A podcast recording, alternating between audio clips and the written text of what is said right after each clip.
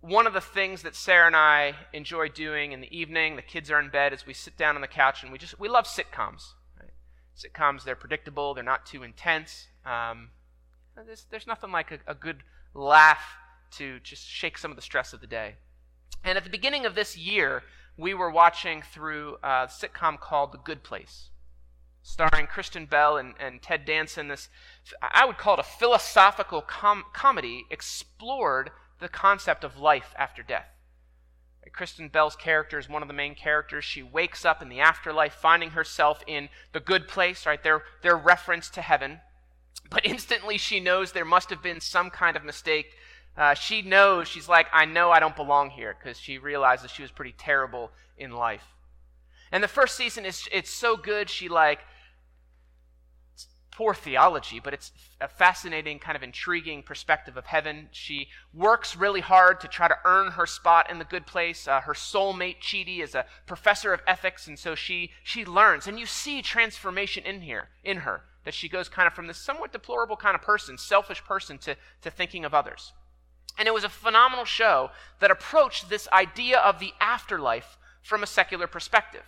Right? It was intriguing to see how humanism, right, kind of like we make our own destiny and identity and all of those things, how humanism separated who was worthy of being in heaven or hell, what they call the good place or the bad place, respectively.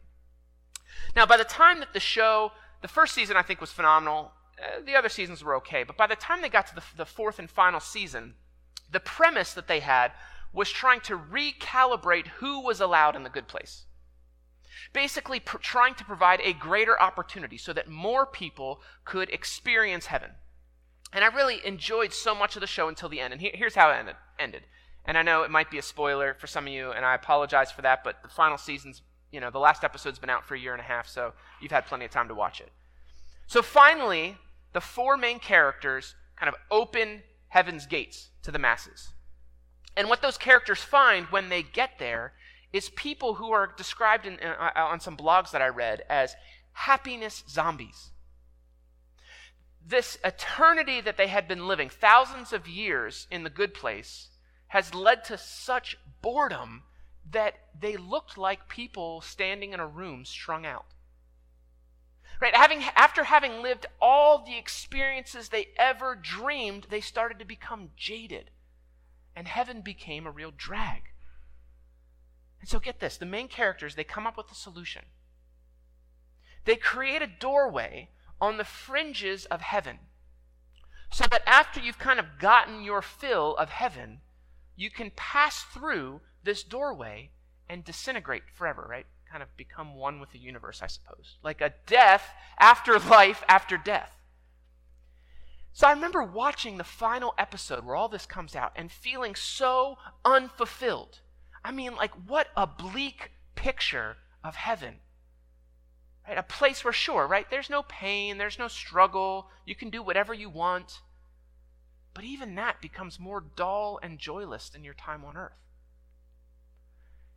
In my opinion, the writers of that show had such a narrow, shallow view of heaven that they couldn't help but come up with a dreary future. One of the famous, most famous skeptics, skeptical scholars of the 20th century is a man by the name of Bertrand Russell. And he stated that the idea of endless future horrified him because he said it would be too boring. Now, I suppose if the purpose of heaven was just to do all of those things that we thought we missed out on in life, then it would be pretty drab. But this morning, as we're closing out our series on the Apostles' Creed, I want us to reclaim a robust understanding of the afterlife. And so we're going to examine the final clause in the Creed, which states that we believe in the life everlasting. And so, as, as has been our practice, let's um, put it all together, recite it in its entirety. Yes, I have it on here. The, the, let's recite the creed together. The words will be on the screen. Friends, what do you believe? We believe in God the Father Almighty, creator of heaven and earth.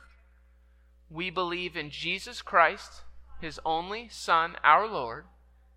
He was conceived by the power of the Holy Spirit and born of the Virgin Mary. He suffered under Pontius Pilate, was crucified, died, and was buried. He descended to the dead. On the third day, he rose again. He ascended into heaven and is seated at the right hand of the Father. He will come again to judge the living and the dead. We believe in the Holy Spirit, the Holy Catholic Church, the communion of saints, the forgiveness of sins. Oh, sorry. I had it. The forgiveness of sins, the resurrection of the body, and the life everlasting. Amen. There it is in its entirety. We've made it. So, as we examine this, this idea of believing and affirming the life everlasting, I have two primary themes that I want us to cover.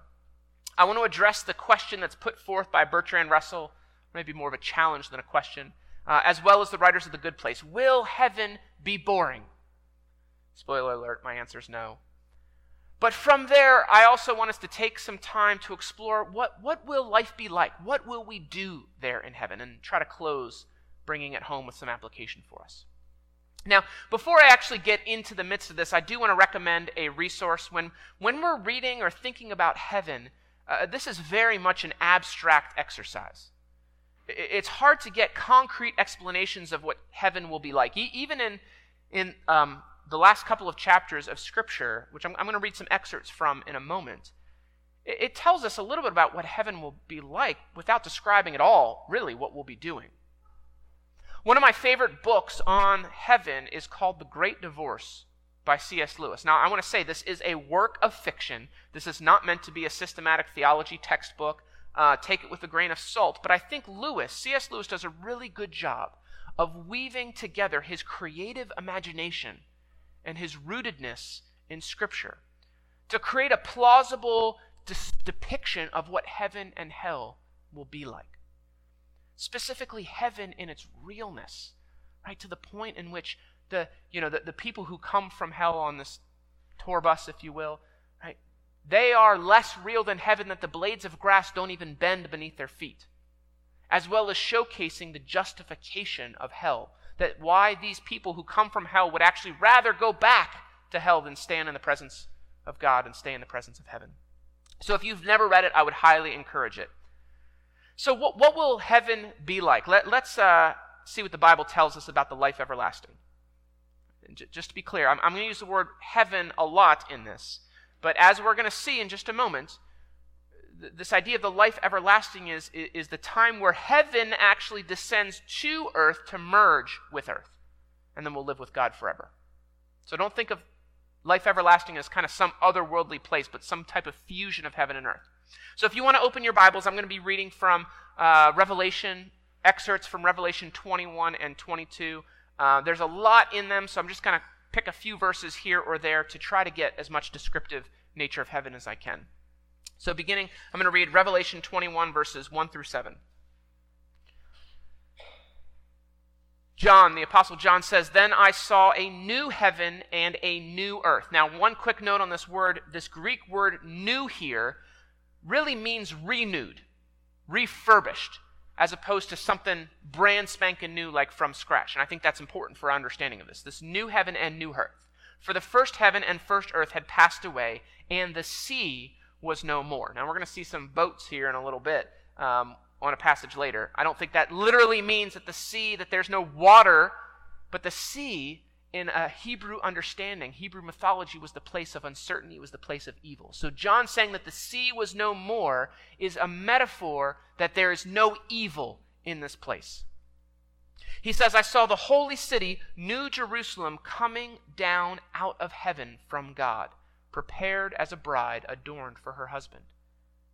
And I heard a loud voice from the throne saying, Behold, the dwelling place of God is with man Notice that. It's not man goes up to dwell with God, but God comes down to dwell with man. He will dwell with them, and they will be his people, and God himself will be with them as their God.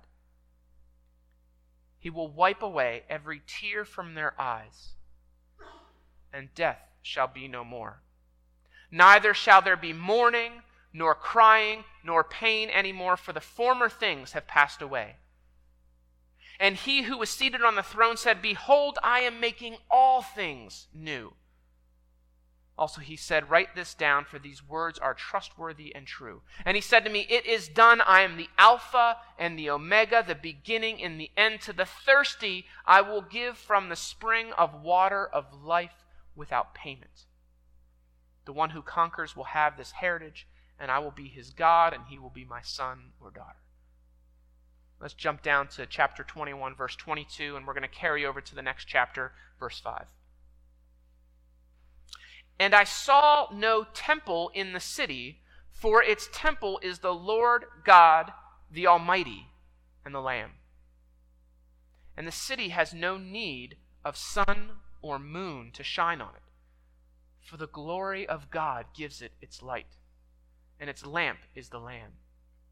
By its light will the nations walk, and the kings of the earth will bring their glory into it. That's important. We're going to circle back to that and its gates will never be shut by day, and there will be no night there. What's the purpose of walls? Boundaries is to keep people out. And if those gates are open forever, that means that there's no one that you need to protect yourself to keep out. They will bring into it the glory and the honor of the nations, but nothing unclean will ever enter it nor anyone who does what is detestable or false, but only those who are written in the Lamb's book of life. Chapter 22. Then the angel showed me the river of the water of life, bright as crystal, flowing from the throne of God and of the Lamb, through the middle of the street of the city. Also, on either side of the river, the tree of life, with its twelve kinds of fruit, yielding its fruit each month. The leaves of the tree were for the healing of nations. No longer will there be anything accursed, but the throne of God and the Lamb will be in it, and his servants will worship him. They will see his face, and his name will be on their foreheads, and night will be no more. They will need no light of lamp or sun, for the Lord God will be their light, and they will reign forever and ever. Man, what a beautiful picture. Now, just note I think there are elements of this that we need to hold loosely. Whether or not this is meant to be taken 100% literalistically, like I mentioned about the sea, does it mean that there's no water? I don't, I don't think that's what we're supposed to understand. It's a metaphor, symbolic. But it's clear that whether it's meant to be understood literally or symbolically, the point is God has done away with brokenness, He's done away with evil. I mean, this, this is a beautiful picture. Does this sound like a place that is boring? I know many of us who, I know there are many of us who long for heaven, a place that is free from pain and sickness, disease, strife, you name it. But there's those skeptics, as I alluded to earlier, who think that the idea of living forever sounds boring. Now, over, over the summer, my kids struggle with boredom. Without the structure of school, they often feel aimless. There's plenty of options of what they can do, but they, they just can't decide or they don't, you know, really want to lock in a direction of what to do. And I, I know, like, I, sometimes I, I pick on my kids in that way, but I think that that's true for a lot of us. It's not unique to them. Many of us experience boredom especially in this day and age if we aren't being constantly st- stimulated by our smartphones. Whether it be checking email, playing games, or scrolling our Facebook feed. Right? Remove that mindless exercise, and we'd probably resort to the same level of boredom of my, my kids. Now, my kids have, have learned not to tell me that they're bored because my response is always the same. I don't know who originally said it, but the quote is only boring people are bored. Basically, if you're saying that you're bored, you're boring, right? It's kind of your own fault, if you will. With the vast opportunities that we have in the 21st century to do so much with our lives, if we are bored, it is not for lack of options, but lack of creativity in ourselves. Right? Gone are the days, you know, the, the, the olden days when kids could take a large box and have endless adventures.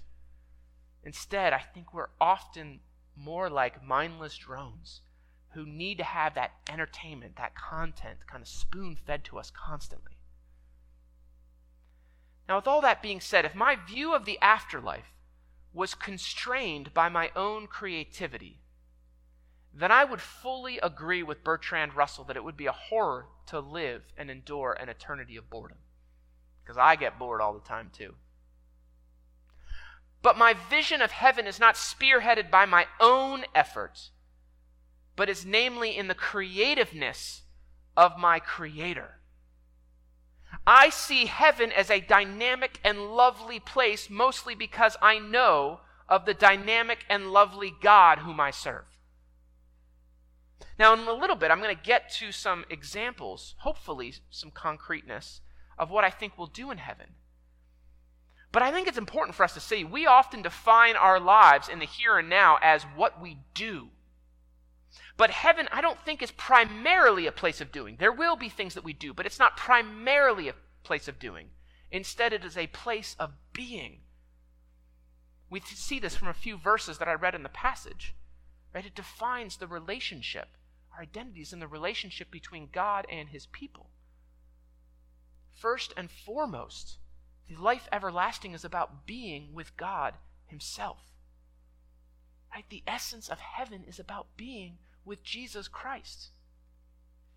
And so I believe that our delight and anticipation of the idea of the afterlife, looking forward to the afterlife, is directly proportional to our delight in Jesus Christ.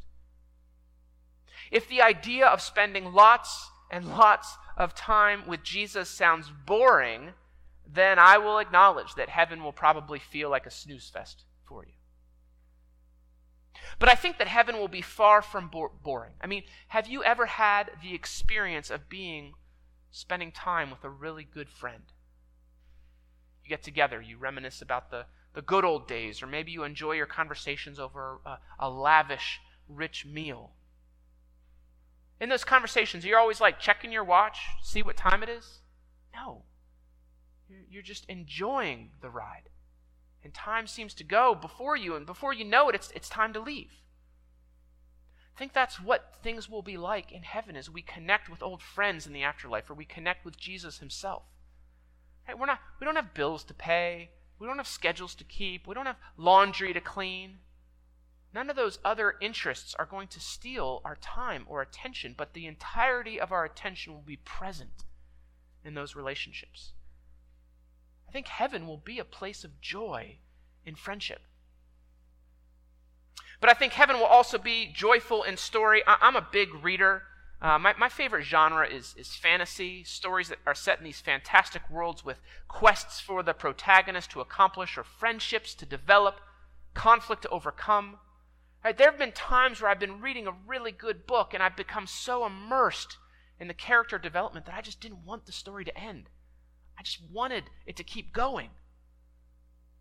I have a number of friends who feel very similarly about, about television, right? You binge watch a show like Stranger Things, and at the end of the season, you're just like, I want more. Like, I want to know what happens. I've become so attached to these fictional characters that I want to know what happens to Mike and Will and Eleven if, if you watch the show. Right? You consume more and more and more if it was available. We serve a dynamic God. He's infinite. Right? Even after our bodily resurrection, we're still going to be finite. There still will be limits to us. There always will be new things for us to learn about God, new angles to understand about Him, new conversations to have with Him or about Him. You think about those couples who have been married 50 years, there's still elements of learning, new discoveries about one another. It's not an example of 50 years, but you know, when I when I was a kid, my, my mom taught me some piano. It was challenging because having a parent as a music teacher is always challenging. And so I, I played for, I dabbled with it for a little bit, but in, in middle and high school, I played trumpet. And so I, knew how to read music, specifically the treble clef, so I could sit down at a piano and I could fumble out a melody with my right hand. You know, Sarah and I got married, and I knew that she had a, some background in piano, and, you know, I would say I have a background in piano, and so I thought when she said that, she meant the same thing. And I remember it was several years. I don't know how long. Sarah could probably remember more than I do how long it was into our marriage. I'm just going to say 10 years for the sake of argument. But we were several years into our marriage when she sat down to play at the piano, and I kind of like gasped. I was like, you can use both hands on the piano. Like, we had been married for a number of years, but this was still new information, new things to learn about each other. I think that's what it's going to be like with God, with one another in our relationships. We have eternity to, to know each other and know ourselves even more intimately than we do now.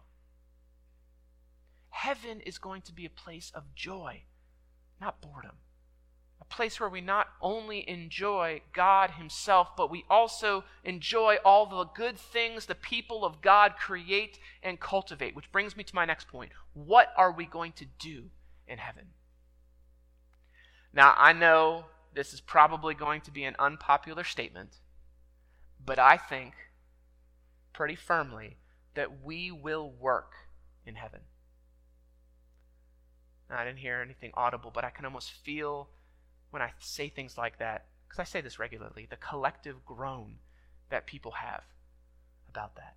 Like, man, I'm going to have to work. And a lot of times our negative attitudes towards work comes towards comes from our over attachment and our workaholic culture. Right? We view work in our in our society as a necessary evil to get us those things that we really want in life. Work is a means to an end. But right in the Old Testament, Genesis chapter 2, God places Adam and Eve in the Garden of Eden. And what did he command them to do? Be fruitful and multiply. That's Genesis 1. But he commands them to work the land and to keep it. Part of their goal in paradise, right? It wasn't heaven the way that we understand heaven now, but it was a paradise. Even in paradise, there was work for them to do to cultivate the land to make and create culture. It was in these tasks that they would honor and they would represent God as a steward of the land. In fact, the word that is used there of work has a connotation of worship with it. As they worked the land, it was an act of worship before their God. Now, our understanding of Genesis 1 and 2 is really important because what started in Genesis 1 and 2 ends, reaches its completion. What starts in a garden ends in a city in Revelation 21 and 22. And so I think there is a clear similarity. There is a link between the activities of Adam and Eve in the garden with what life will be like in eternity in the city. And so I firmly believe that we will work as an act of worship to our Creator. Here's just a brief example of some biblical support for that. This comes from Isaiah 60. It's a beautiful chapter that describes the future glory of Israel, right? This kind of age to come. The prophet describes the wealth of the nations coming to Israel at Jerusalem. Listen to an excerpt Isaiah 60, verses 6 through 9. A multitude of camels shall cover you, the young camels of Midian and Ephah. All those from Sheba shall come they shall bring gold and frankincense. They shall bring good news, the praises of the Lord. All the flocks of Kedar shall be gathered to you. The rams of Nebaioth shall minister to you. They shall come up with acceptance to my altar, and I will beautify my beautiful house. Who are these that fly like a cloud, like the doves on to their windows? For the coastlands shall hope for me, the ships of Tarshish first to bring your children from afar, their silver and gold with them. For the name of the Lord your God and for the Holy One of Israel, because he has made you beautiful.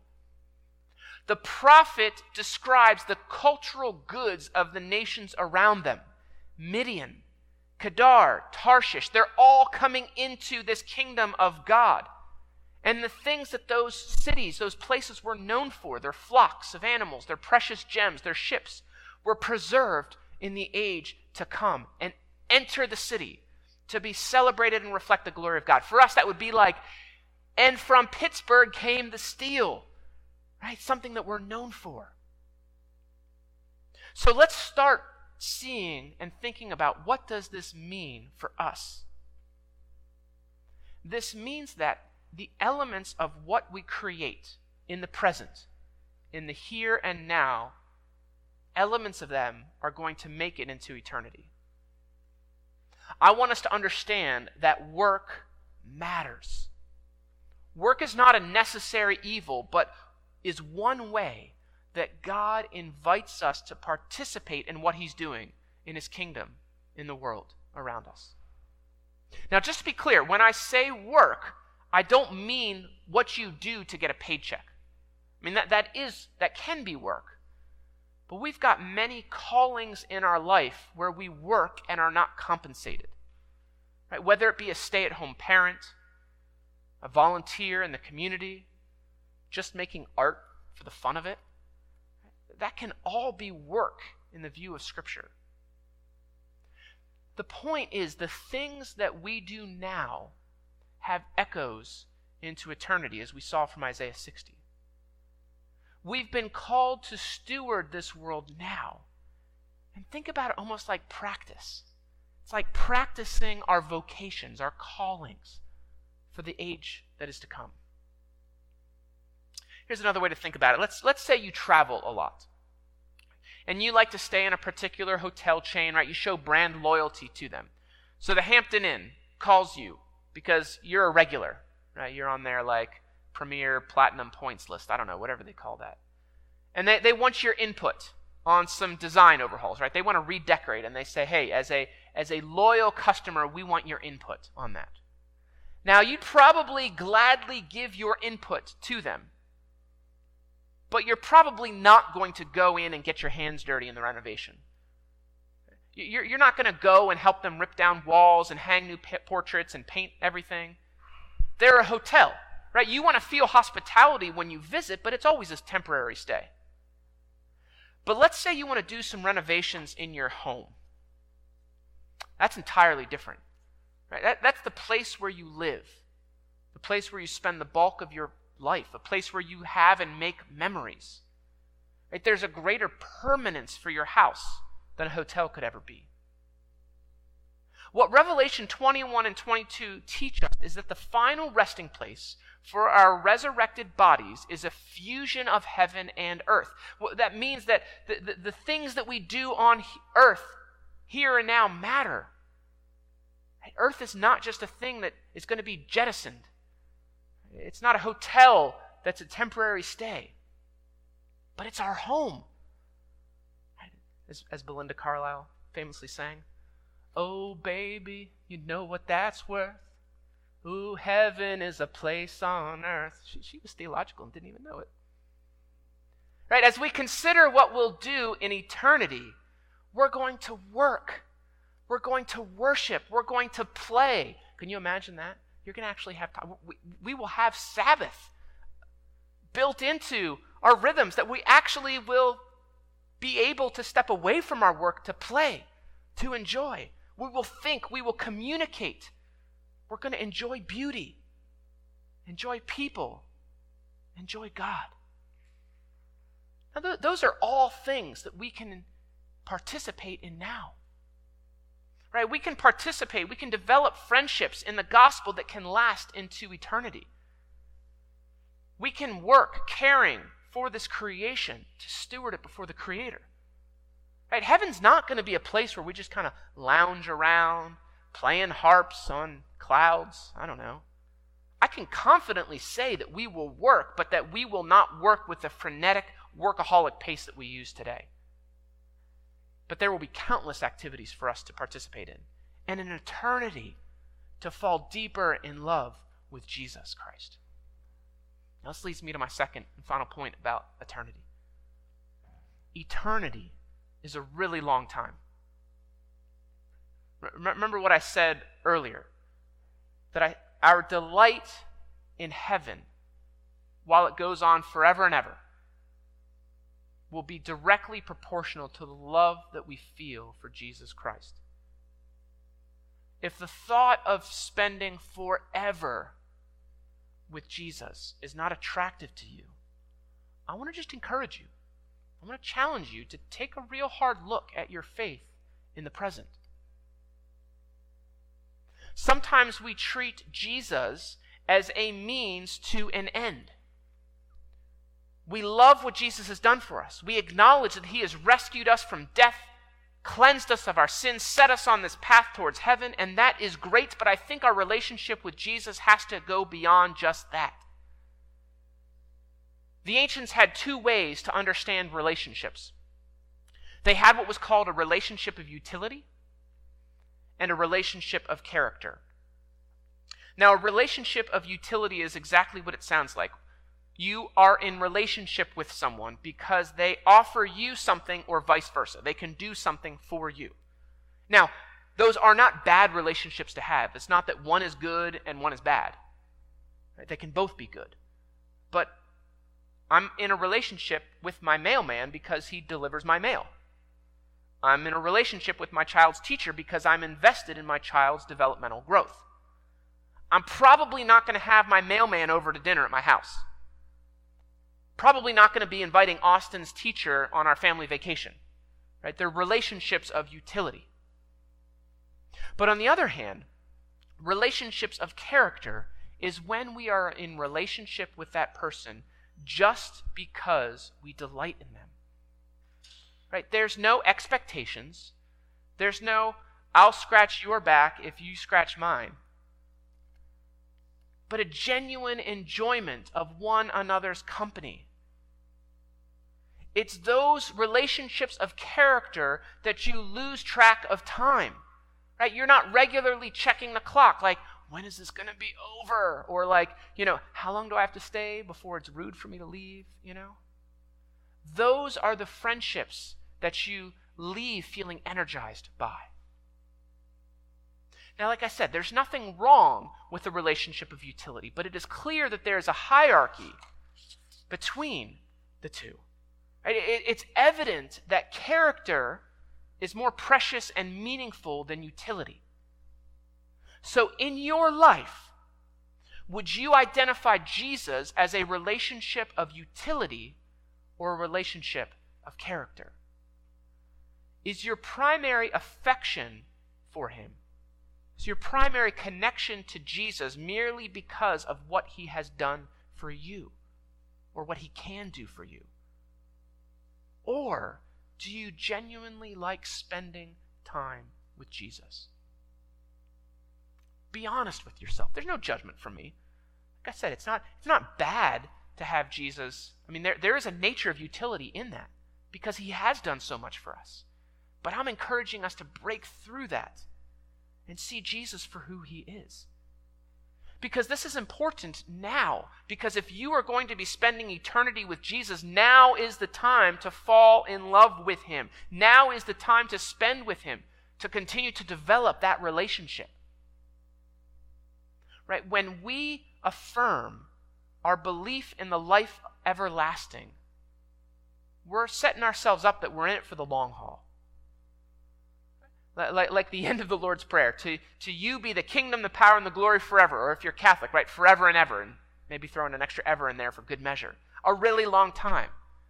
Especially compared to anything we know. Because in Scripture, our life on earth is described as a flash in the pan, a wisp of smoke, a flower that is here one day and gone the next.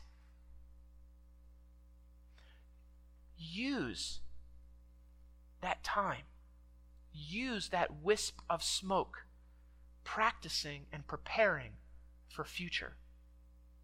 Both in our activities, like our work, being faithful in the things God has called us to, but also in our relationship with Jesus Christ.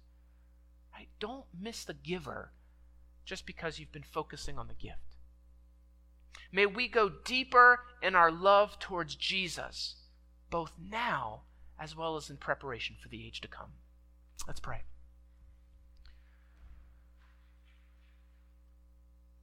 Lord, you love us and we love you. But help us prioritize that relationship that we might continue to fall more and more in love with you.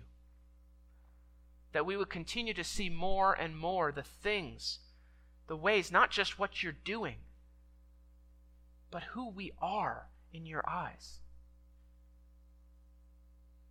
Lord, you are the master of having relationships of character because you don't need anything from anyone.